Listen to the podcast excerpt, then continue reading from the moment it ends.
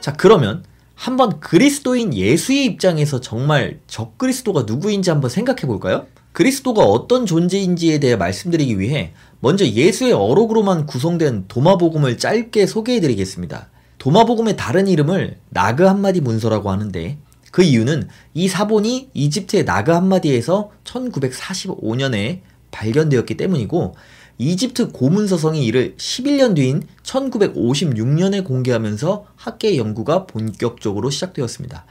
아주 근대에 발견된 사본이죠. 재밌는 것은 발견한 사람 이름이 전설의 복싱 챔피언과 똑같은 무하마드 알리였습니다. 학자들이 이를 연구하다 보니 이전에 발견되었던 사본들과 공통적인 내용이 나오기 시작했습니다. 그뿐 아니라 예수의 일대기가 담겨 있는 사복음서라 불리는 마태, 마가, 누가, 요한복음에서도 모두 도마복음과 중복된 구절들이 쏟아져 나왔습니다. 이를 볼 때 이 사복음서들 모두가 도마복음에서 파생된 문서들이라 주장하는 이들도 있습니다. 혹자는 이 주장이 학계의 대세라고도 말하지만 어, 제가 자료들을 접하며 느낀 점은 실존주의 신학자들 사이에서는 모르겠지만 일반적인 기독교 신학계에서는 전체적으로 경계하는 내용이 많이 보였습니다. 하긴 생각해보면 당연한 거겠죠.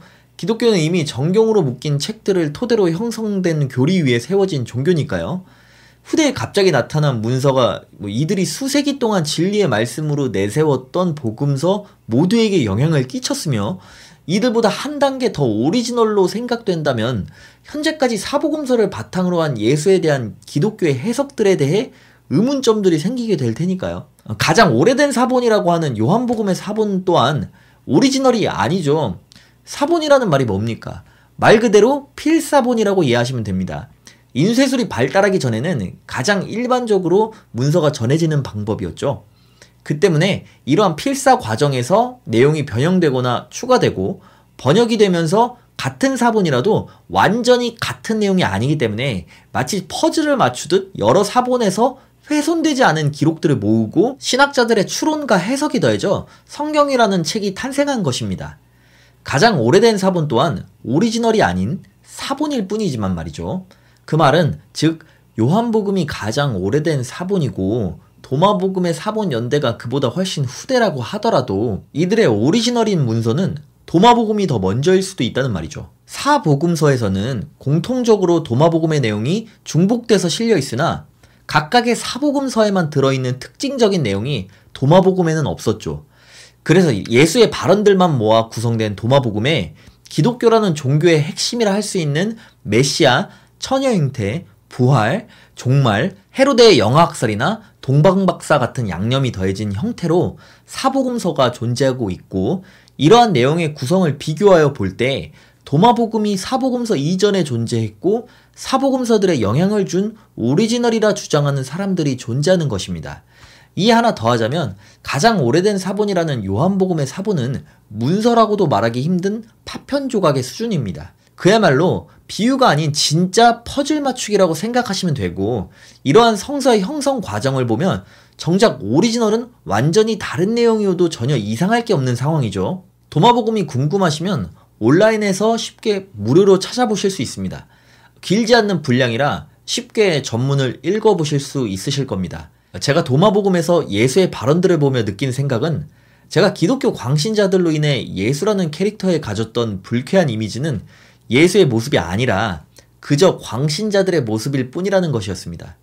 제가 도마복음에서 발견한 예수는 지금의 가치관으로도 너무나 상식적인 메시지로 어떻게 세상을 바라보고 살아야 할지 가르침을 주었던 훌륭한 철학자였습니다.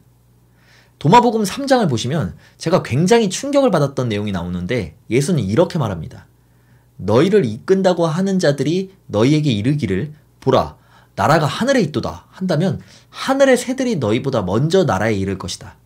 그들이 또 너희에게 이르기를 나라는 바닷속에 있도다 한다면 물고기들이 너희보다 먼저 나라에 이를 것이다. 오히려 나라는 너희 안에 있고 너희 밖에 있다. 너희가 너희 자신을 알 때 너희는 알게 될 것이니라. 그리하면 너희는 너희가 곧 살아있는 아버지의 자식이라는 것을 깨닫게 되리라. 그러나 너희가 너희 자신을 알지 못한다면 너희는 빈곤 속에 살리라. 그리하면 저 빈곤은 바로 너희들이니라. 이 예수의 가르침을 요즘식으로 풀어서 말하자면 천국은 하늘이나 바닷속 같이 어떤 곳에 존재하는 것이 아닌 바로 너희 마음속에 존재하는 것이다.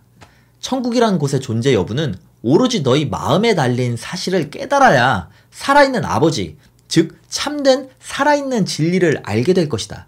그러나 너희가 천국이 너희 마음 속에 있다는 사실을 깨닫지 못한다면 너희는 빈곤 속에 살리라. 이 말은 곧 빈곤한 자가 끊임없이 무언가를 갈구하지만 얻지 못하듯이 찾을 수 없는 천국을 찾아 헤매며 살게 될 것이고 그런 빈곤함 또한 너희 마음에서 온 것이다. 이런 말이죠. 저는 예수의 이 발언이 불교에서 말하는 해탈의 과정과 매우 일맥상통한다고 생각합니다. 모든 것은 자기 마음가짐에 달려있다는 말이죠. 저는 이 가르침이 기독교에서 말하는 예수 천국 불신지옥 같은 저열한 논리와는 감히 비교할 수도 없는 수준의 가르침이라 생각합니다. 또한 도마복음에서 제자들은 예수에게 끊임없이 천국의 존재와 죽음, 종말에 대해 물어보았습니다. 여기에 대해서도 예수는 도마복음 113장을 보시면 천국은 이 땅 위에도 가득 차 있으나 사람들이 발견하지 못한다고 말합니다. 죽음에 대해서도 요한복음에 나오는 예수의 발언인 예수께서 이르시되 내가 곧 길이요 진리요 생명이니 나로 말미암지 않고는 아버지께로 올 자가 없느니라. 같은 이 따위 자아도취적인 발언이 아닌 도마복음 11장을 보시면 예수는 죽은 자에 대한 슬픔과 고통이 아닌 살아있는 동안 너의 삶에 충실히 집중한다면 죽음의 공포를 이겨낼 수 있다고 이야기합니다. 정말 귀감이 되는 가르침이 아닐 수가 없군요. 인류의 조상이 말하는 뱀의 유혹에 넘어가서 과일 하나 먹은 일로 인해 원죄라는 것이 생겨났고 이로 인해 지옥으로 갈 수밖에 없는 인류를 대신해서 예수가 죽었다가 부활했다는 사실을 믿어야 천국에 간다는 이런 해괴망측한 이론이 아니라 천국과 지옥은 우리 마음에 달려 있고 살아있는 동안 자신의 삶을 충실하게 살아가면 죽음 앞에서도 두렵지 않을 수 있다고 도마복음 속 예수는 말하고 있습니다. 종말이 어떻게 이뤄질지 묻는 질문에 예수는 요한계시록처럼 무슨 징표가 나타나고 예수가 재림하고 무슨 천년 왕국 시대가 열리고 최후의 심판 같은 그런 허무맹랑한 스토리가 아니라 도마복음 18장을 보시면 이렇게 이야기합니다. 너희가 시작을 발견하였느냐? 그래서 종말에 대해 생각하는 것이냐? 보아라. 시작이 있는 곳에 종말이 있을 것이다. 저는 이 구절에서 왜 도마복음을 읽은 사람들이 이 도마복음이야말로 정말 가치가 있는 진짜 예수의 발언이라고들 호들갑을 떠는지 공감했습니다. 여기서 예수는 이렇게 말하고 있는 것입니다. 야, 시작도 모르는 놈이 무슨 종말을 걱정하고 있냐? 시작을 생각해라. 즉, 뭘 시작할지, 뭘 해야 할지 생각해라. 한마디로 종말 타령 그만하고 앞으로 너 뭐하고 살지나 생각해라 이 말입니다. 자, 이렇게 상식적이고 철학적인 고찰이 가능한 예수의 가르침은 어떻게 해서 지금과 같이 저열하고 광적인 종교관으로 변질하였을까요? 여기서 바로 바울이라는 인물이 등장합니다. 바울은 흔히들 사도 바울이라고 부릅니다. 사도란 예수의 열두 제자, 즉 생전 예수에게 실제로 가르침을 받았던 사람들을 말합니다. 그러나 이 바울이라는 인물은 예수를 실제로 만난 적이 없고 환상 속에서 만났다는 본인의 주장만 있는 인물입니다. 그래서 실제로 신약 성서의 절반을 기록한 이 인물의 주장에서 예수의 가르침은 없고 오로지 구약만을 예를 들어 설명합니다.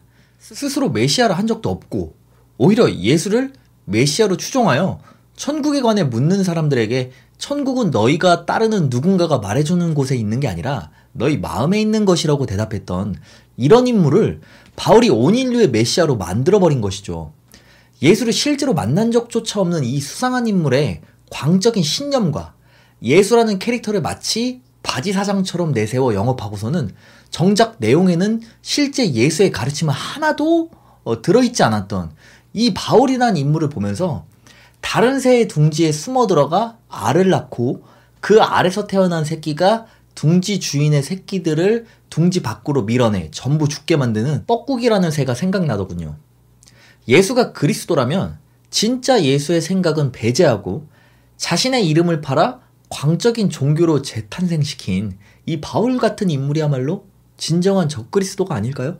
로마의 기독교를 국교화시킨 콘스탄티누스 대제가 바로 이 바울 신학을 배웠던 인물이었기 때문에 바울 사상으로 점철된 바울교가 껍데기뿐인 예수를 내세워 기독교라는 이름으로 세상에 널리 전파되기 시작된 것입니다. 정작 도마복음 속 예수가 하지 말라는 건 아주 다 모아서 말이죠. 기존 기독교 성서 속의 인종차별적이고 성차별적인 내용과 불을 죄악시하는 시선과 달리 도마복음 속 예수는 22장을 보시면 상대를 여성이나 남성 같은 성별로 구분짓지 말고 한 명의 사람으로 보라 말하고 81장을 보시면 부자가 천국에 가기 힘들 것이다 라고 말하는 마태복음의 예수와는 달리 만약에 부자가 세상을 다스린다면 그렇게 놔둬라. 시간이 지나면 힘이 있는 자도 부질없다는 것을 깨닫고 포기하게 될 것이다. 같이 훨씬 깊이 있는 가르침을 주었죠. 바울 신학으로 인해 탄생한 기독교의 저열한 가르침 때문에 이런 귀한 예수의 가르침이 전해지지 않아서 기독교 목사들이 기저귀 찬 여자는 강단에 올라가면 안 된다 같은 정말 말 같지도 않은 소리를 대놓고 하는 것입니다. 정치적인 계산도 있었습니다. 국교화된 종교의 신의 권위가 막강해야 정치적으로도 유용하게 이용할 수 있기 때문이죠. 그렇게 야훼는 중동 사막 귀신이자 유대인들의 민족 신에서 온 인류의 신으로 한 명의 훌륭한 철학자였던 예수는 메시아, 구원자로 탈바꿈하게 된 것입니다. 자, 지금까지 이야기한 내용으로 볼 때 예수 그리스도의 진정한 적, 적 그리스도란 이처럼 누가 봐도 끔찍하고 저열한 사상을 예수를 내세워 사랑이라는 정반대의 제목으로 포장하여 판매하는 사람들입니다. 종교적 교리에 동의하지 못하는 사람들을 적그리스도로 몰고 국가 방역 시스템에 맞서 공공의 생명을 위협하고 자신을 구원자와 대등한 자로 내세우는 많은 인물이 현재 우리 사회에서 많은 문제를 일으키고 있습니다. 종교인분들, 여러분들이 싸워야 할 적그리스도는 상식과 이성을 주장하는 저 같은 사람이 아닙니다. 바로 여러분과 같은 곳에서 온갖 혐오를 마치 죄를 멀리하는 선한 마음인 것처럼 포장하고 타인의 죽음과 아픔을 죄로 인한 결과로 해석하는 여러 종교 지도자들입니다. 요즘 같은 때 교회 가서 예배 드리고 11조 내고 포교 활동한다고 천국 가는 게 아닙니다.